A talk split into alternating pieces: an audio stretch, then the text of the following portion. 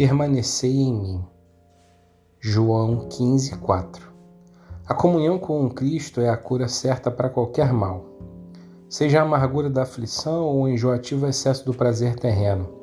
Um relacionamento próximo com o Senhor Jesus tirará a amargura de um e o enjoo do outro. Viva perto de Jesus, cristão, e será uma questão de importância secundária se você vive na montanha da honra ou no vale da humilhação. Vivendo perto de Jesus, você estará coberto pelas asas de Deus e sobre você estarão os braços eternos. Não permita que nada o afaste dessa santificada relação, que é a escolha privilegiada de uma alma ligada ao bem-amado.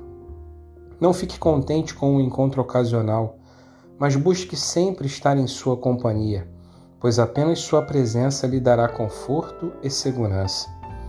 Jesus não deve estar entre nós como um amigo que nos chama de vez em quando, mas como alguém com quem andamos cada vez mais você tem uma estrada difícil à sua frente. Veja, viajante para o céu, que não deve ir sem o seu guia.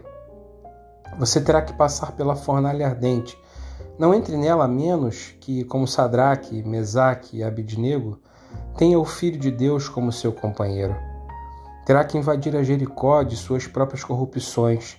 Não tente ir à guerra até que, como Josué, tenha visto o capitão dos exércitos do Senhor com sua espada empunhada.